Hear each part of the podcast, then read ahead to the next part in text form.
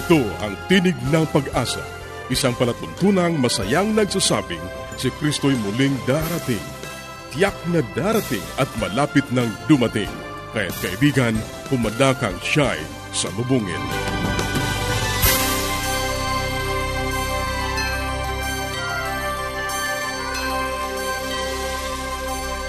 Nagbabalik ang Tinig ng Pag-asa, isang palatuntunang hatid sa inyo ng Adventist World Radio. At ako ang iyong kaibigan, Nar Caranza.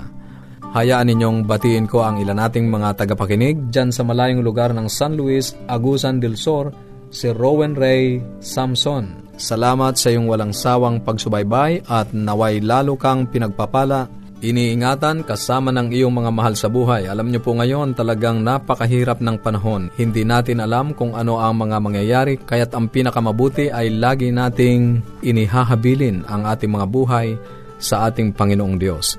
Ganon din sa ating tagapakinig diyan sa Palawan, si Armida Fernandez sa Los Viminda.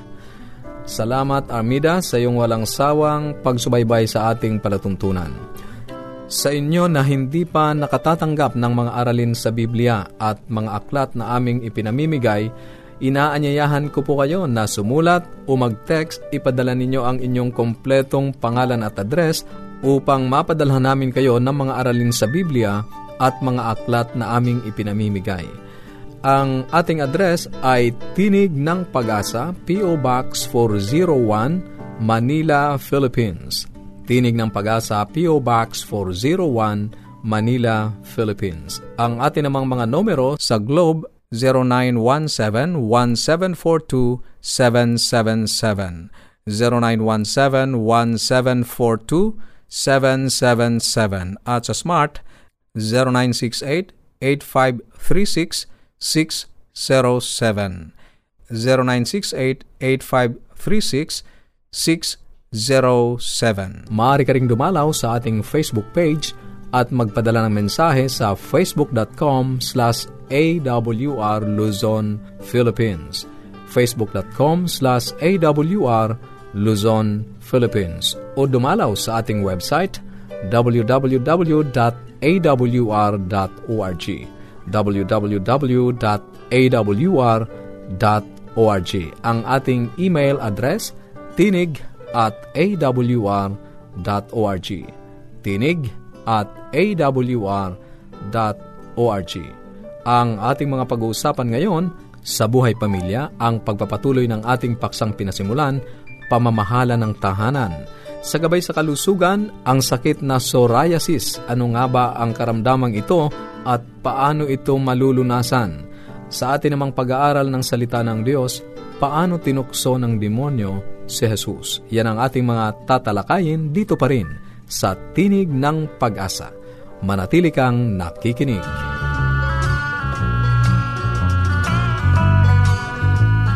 Di ko sukat akalain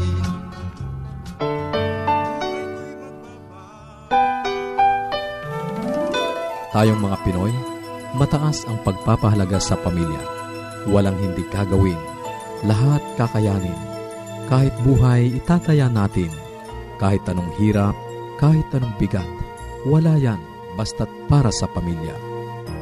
Isang magandang araw pong muli sa inyo. Ito si Brother June Banag. At noong una po ay medyo uh, masyadong seryoso yung aking dating. Ito ho ay gilagyan natin ng konting uh, kasiyahan. At makakadinig kayo sa akin ng mga kasaysayan na naging experience ako sa buhay at aking isi-share sa inyo. Ang pangalawang aspeto po ng pamamahala sa tahanan maging sa mga opisina man at organisasyon ay ang pag-oorganisa ng tahanan. Unang-una ay naalam natin kung sino ang dapat bigyan ng gawain sa tahanan. Kung tayo nagsisimula pa ng ating tahanan ay uh, dadalawa lang tayo, babae at lalaki. Sa ating kapanahunan ngayon ay komplikado na at pag ako po ay nasa mga seminar at ang mga nakikinig ay mag-aasawa, isa sa aking mga itinatanong ay, sino sa inyo ang boss? Sino sa inyo ang big boss? Alam nyo, noong unang panahon ay puro lalaki lang ang nagtataas ng kamay. Eh ngayon ho ay dalawa-dalawa na. At madalas, mayroong mga mag-asawa na ang babae ang nagtataas, ang lalaki ay hindi. Eh kasi po ang katotohanan, Eh, marami po ang kababaihan ngayon na nasa abroad kaysa sa mga lalaki, kaya ang mga lalaking siyang naiiwan upang mamahala ng tahanan. Ganun pa man, ang tanong pa rin ay sino ang dapat masunod. Alam nyo ay merong kaibigan, ako po ay isang tennis player, mahilig sa sports na tennis, at marami akong mga kaibigan na kasama doon sa loob ng court. Ang sabi nung isang lalaki na nakikwento sa amin ay, alam mo sa aking tahanan, ako ang boss. Sapagkat dinalo siya ng kanyang mga kaibigan pagkatapos sa isang laro na tennis, nag-uusap sila. Lahat ng aking gustong gawin ay nasusunod dito sa aking tahanan. Sa kanyang ipinagmamalaki na yon, ay sinabi niya pa, sabi niya, dito sa aking tahanan ako ang leon. Eh nadinig po ng kanyang may bahay na na doon sa kusina, sabi, Hoy, anong pinagsasabi mong leon ka? Nadinig yun ng kanyang mga barkada at nagtawanan sila. Sabi niya, akala ko ba ikaw ang leon? Ay, sabi niya, eh, yung sumigaw sa akin, yun ang trainer ng leon. Kaya nagtawanan ng mga barkada niya. Ang sabi niya, ikaw, sabi mo, ikaw ang leon. Eh, oo, pero merong trainer ang leon. Minsan ay nagiging palabiroan ito sa ating mga tahanan. Sabi ng lalaki, ako ang boss. Pero kung anong sabi ng aking asawa ay ang natutupad. So, sino ba talaga ang dapat mamahala sa tahanan? Sino ba ang dapat may kapangyarihan na magutos? Ito ay isang maselang tema at minsan ay nag-aagawan tayo ng role bilang boss at sino ang gagawa ng mga tungkulin. Alam niyo ba, mga magulang, ang pag-oorganisa ng tahanan ay una-una kailangan po nating ma-identify yung gagawin. O, ano ba yung iniisip mong paggagawa? Pangalawa ay ano ang iyong autoridad para mag-utos nun? Sapagkat kung wala po tayong autoridad, ay hindi maaari tayong pakinggan nung ating inuutusan ng gawain. Pangatlo ay mayroon bang pamararaan o mga resources na magagamit para ma-attain yung goal na inyong naisipagawa sa inyong kasambahay o sa loob ng inyong tahanan. Kung wala yung mga bagay na yon ay mahirap magpatupad ng mga gawain na dapat iatang sa balikat ng inyong asawa o ng inyong anak o ng mga katulong na kasama sa loob ng tahanan. Hindi na natin din maialis sa mga Pilipino na meron tayong extended family sa loob ng ating tahanan. Kasama natin doon ang ating mga biyanan, ating mga hipag minsan o mga kapatid, na lalaki babae ng ating asawa at mga kamag-anak na nakatira sa atin. Kung hindi natin may organisa kung paano sila tatakbo, ay magiging katulad po tayo ng isang sasakyan na hindi po in harmony. At kapag ang isang sasakyan ay hindi well-tuned, hindi well-organized yung mga kanyang parts, marami pong problema. At madalas ay nasisira ang sasakyan at minsan ay nagsisisihan pa kung sino ang dapat gumawa noon. Ngunit kung ating mai-organisa ang ating sambahayan, ay magkakaroon tayo ng maliwanag na pagtakbo patungo dun sa ating unang ipinlano sa ating tahanan. Kung hindi gayon ay mahirap po. So, in review, ating pong tinuulit. Una, ano ang ating ipapatrabaho, ipapagawa. Pangalawa, ang ating kapangyarihan o otoridad sa anak kasalalay. At ang pangatlo, mayroon po bang mga resources na dapat gawin?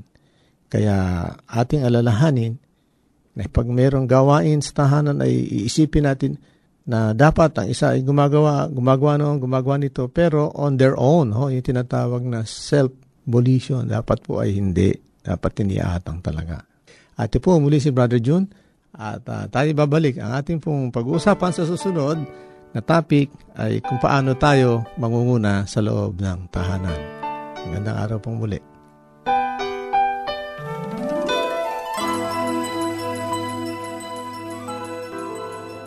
Yes, Dad and Mom are coming. I wish my parents will come too.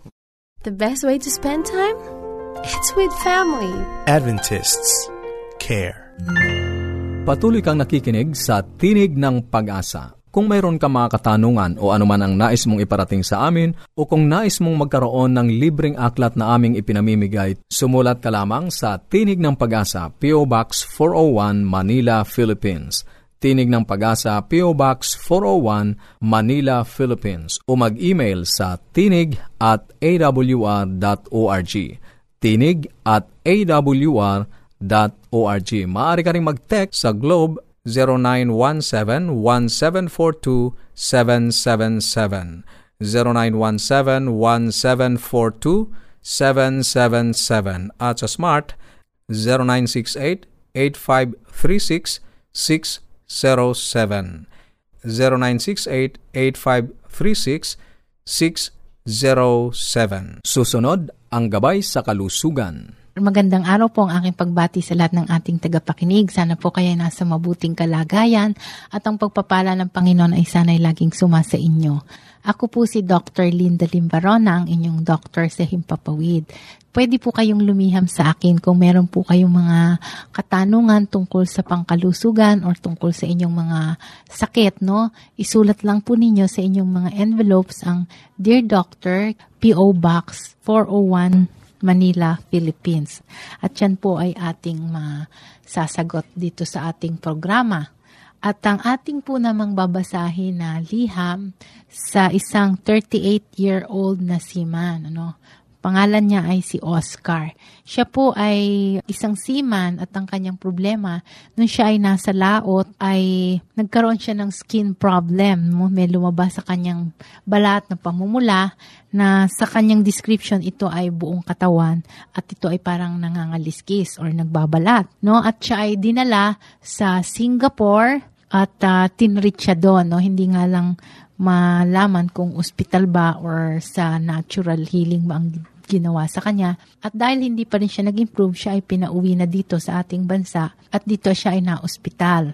At ang naging diagnosis nga, according to him, ang sabi ng doktor ay psoriasis, no? or psoriasis para sa iba ang tawag. At ang kanyang gustong malaman kung totoo ba ang sinabi sa kanya ng kanyang doktor na ang sakit na ito ay lifetime na at uh, ito ay masyado siyang na-discourage dahil sa problemang to. At tinatanong din niya kung siya ba ay makakabalik pa rin sa trabaho. Well, Oscar, no, sa problema mo at uh, sa iyong description, ay mukhang nga nag-fit ito ng sakit na psoriasis. Ano ba tong sakit na psoriasis?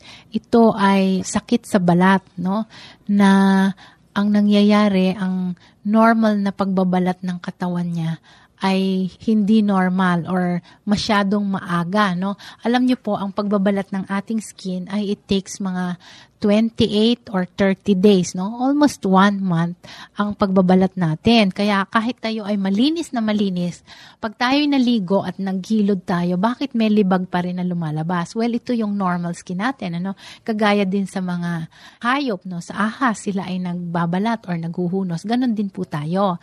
Ngayon, ang psoriasis ay natagpuan nila na after 15 days or 2 weeks lamang, no? 15 to 20 days, ay nagbabalat na, nagdi-develop na nung kasunod na layer ng skin. At syempre, kung ano yung nasa ibabaw, yun na ang natatanggal na or nag slow off. Kaya pag itong mga may psoriasis ay binakbak ninyo or kinuskus ninyo yung balat na yon na may rashes, ito ay mababakbak at may to the point na parang medyo may nagdudugo na kasi sariwa pa.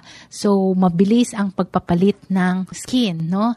At ang presentation nga nito ay parang nagkakaliskis. Usually, ito ay hindi naman talaga very severe, no? Isolated parts lang sa body. Meron nga akong mga ilan na pasyente na nakita na sa scalp lamang nila ito lumalabas or sometimes pa isa-isa lang sa katawan. Ngayon, meron namang iba na hindi malaman yung dahilan ay pag lumabas ito ay all over the body.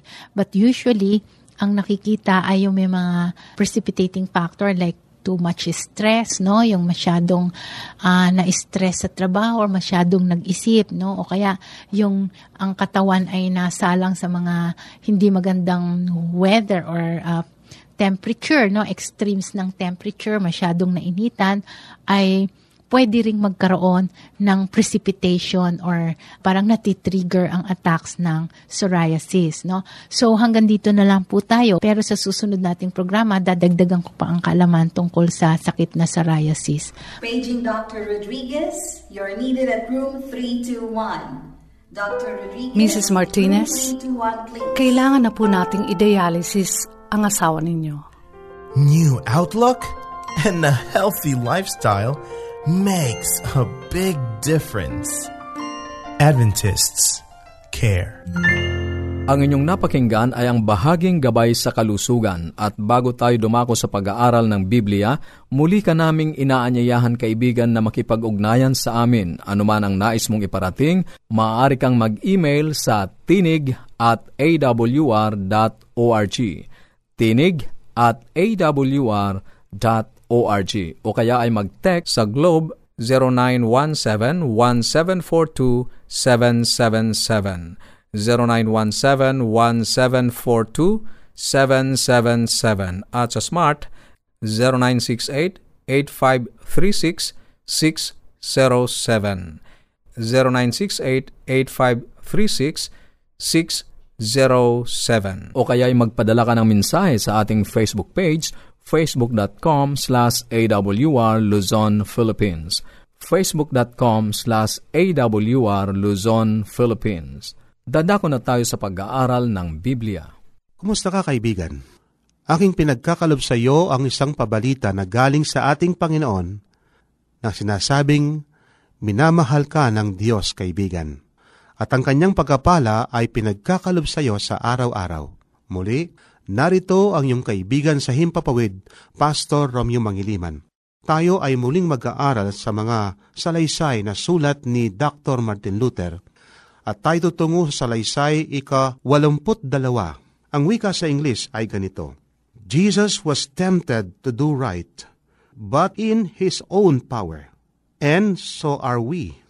Jesus was tempted to do right, but in His own power. And so are we. Si Jesus ay tinuksong gumawa ng mabuti o matuwid, ngunit sa kanyang sariling kapangyarihan, gayon din tayo. Ikaw ba ay tinukso ng gawing tinapay ang mga bato? Ako'y nakipagpunyagi na sa maraming tukso ngunit kailanman na hindi yaon. Bakit? Sapagkat alam ng Diablo na nagsasayang lang siya ng panahon.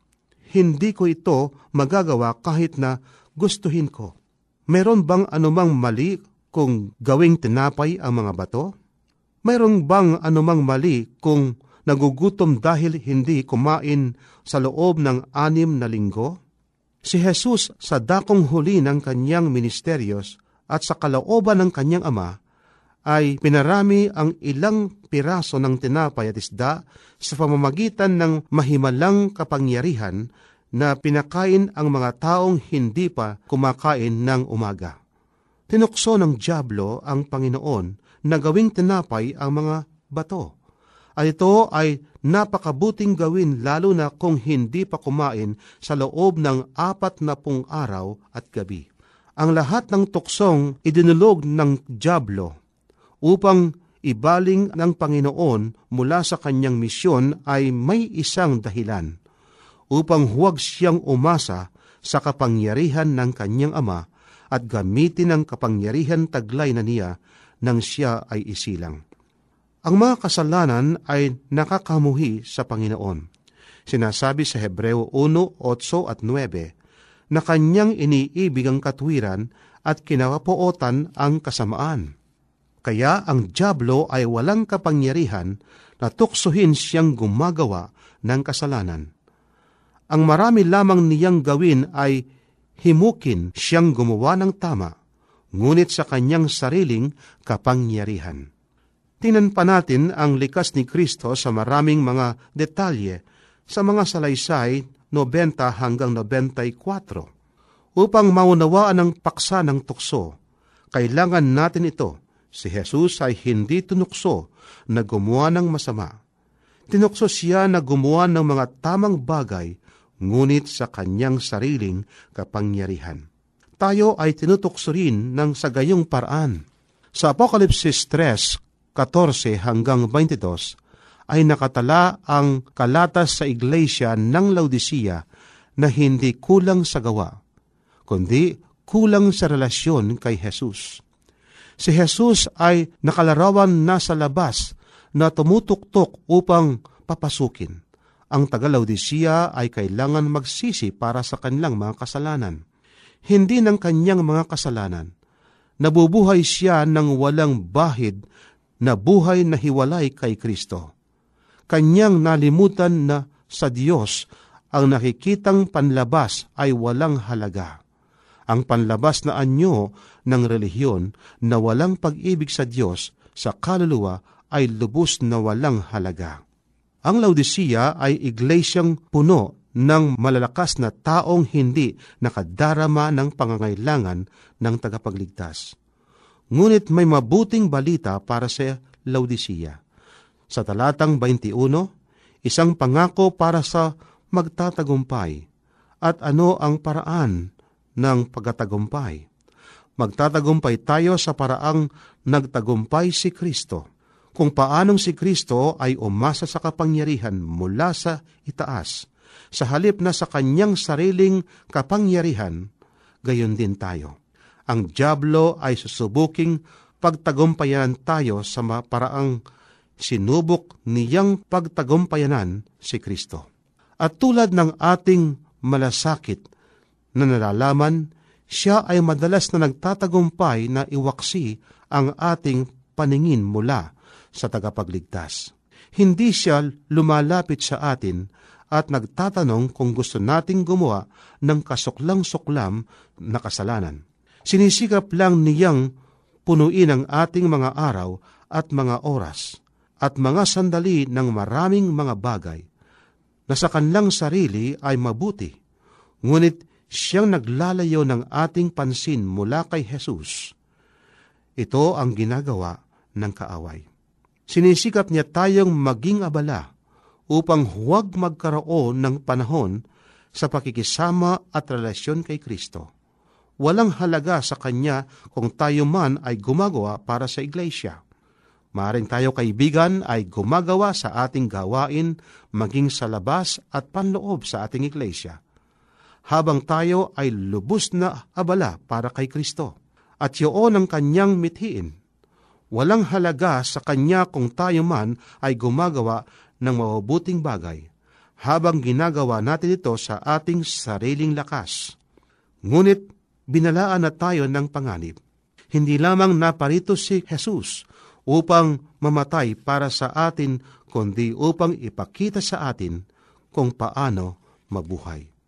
Naparito siya upang ipakita kung paano nating labanan ang tukso ng kaaway na humahatak sa atin mula sa ating relasyon sa Diyos at umaasa sa ating mga sarili. Kung maunawaan natin ang mga usaping kasangkot sa kasalanan at tukso, malalaman natin kung saan nakasalig ang ating lakas. Habang nananatili tayong umaasa kay Kristo, magiging sa mabuting mga dahilan, magtatagumpay tayo sapagat nasa atin ang kapangyarihan ng Diyos. Kaibigan, marami sa mga Kristiyano ang gumagawa sa gawain. Habala sila. Marahil sapagkat sila mga ministro, o kaya sila mga guro sa ating mga paaralan, o kaya mga kulpultor. Maaring gawin natin mga ito na gawain ng Panginoon, pero nagkukulang tayo kaibigan sa ating relasyon personal sa ating Panginoong Heso Kristo. Kaibigan, kailangan natin ang ating pakikipag-ugnay araw-araw sa ating Panginoon. Sa ating paggawa, bago tayo gumawa, kinakailangan tayo ay magpasakop muna sa ating Panginoon. Magkaroon tayo ng ating pagbulay-bulay sa Kanyang banal na salita. Magkaroon tayo ng matimtim na panalangin. At tayo ay magkakaroon ng isang pasanin na dalhin ang pabalita para sa iba. Sa gayon, sa ating pagkilos, sa ating pamumuhay sa araw-araw, sa ating pakikisalamuha sa ating kapwa, makikita sa ating pamumuhay ang likas ni Kristo. At ang buhay na binago ng ating Panginoon ang siyang mabisang kasangkapan sa ating pagbibigay ng pabalita para sa iba. Subalit yun, kaibigan, ay hindi natin magagawa. Maliban na tayo ay merong personal na relasyon sa ating Panginoon at tayo ay lumalapit tuwi-tuwi na sa Kanya, hindi tayo umaasa sa ating sariling power o kapangyarihan, kundi tayo ay umaasa sa ating Panginoon. Tayo manalangin, mapagpala at dakila po naming Diyos. Salamat po na kami ay merong kapangyarihan at ito ay nasa aming Panginoong Hesus. tulungan po ang bawat sa amin, lalo na po ang aking kaibigan, na umasa sa aming Panginoon, hindi sa aming sarili. Salamat po sa inyong patnubay, sa inyong pagtugon sa aming panalangin, sa pangalan po ng aming Panginoong Hesus. Amen. Maraming salamat sa iyong pakikinig. Sana'y nakinabang ka sa ating mga pag-aaral. Muli ka naming inaanyayahan na makipag-ugnayan sa amin sa anumang katanungang nais mong iparating, gayon din kung nagnanais kang magkaroon ng mga libreng aklat at mga aralin sa Biblia. Sumulat ka lamang sa Tinig ng Pag-asa, P.O. Box 401, Manila, Philippines.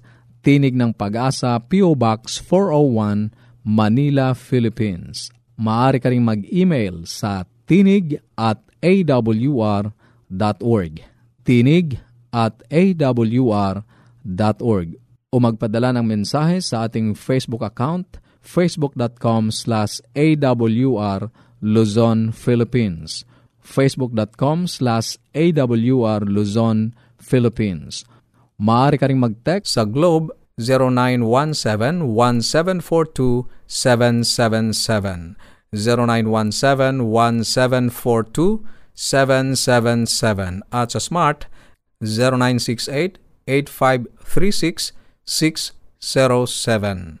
0968-8536-607. At upang ma-download ang mga hindi napakinggang programa, magtungo lamang sa ating website www.awr.org www.awr.org Sa mga kababayan nating nasa Estados Unidos, maaari nyo na ring mapakinggan sa inyong mga cellphone ang ating programa. Idaya lamang ang 712-432-9975 712-432-9975 ito pong muli ang iyong kaibigan, Narcaranza, pansamantalang nagpapaalam. Sa Roma 15.13, pagpalain kanawa ng Diyos ng pag-asa, ng buong kagalakan at kapayapaan.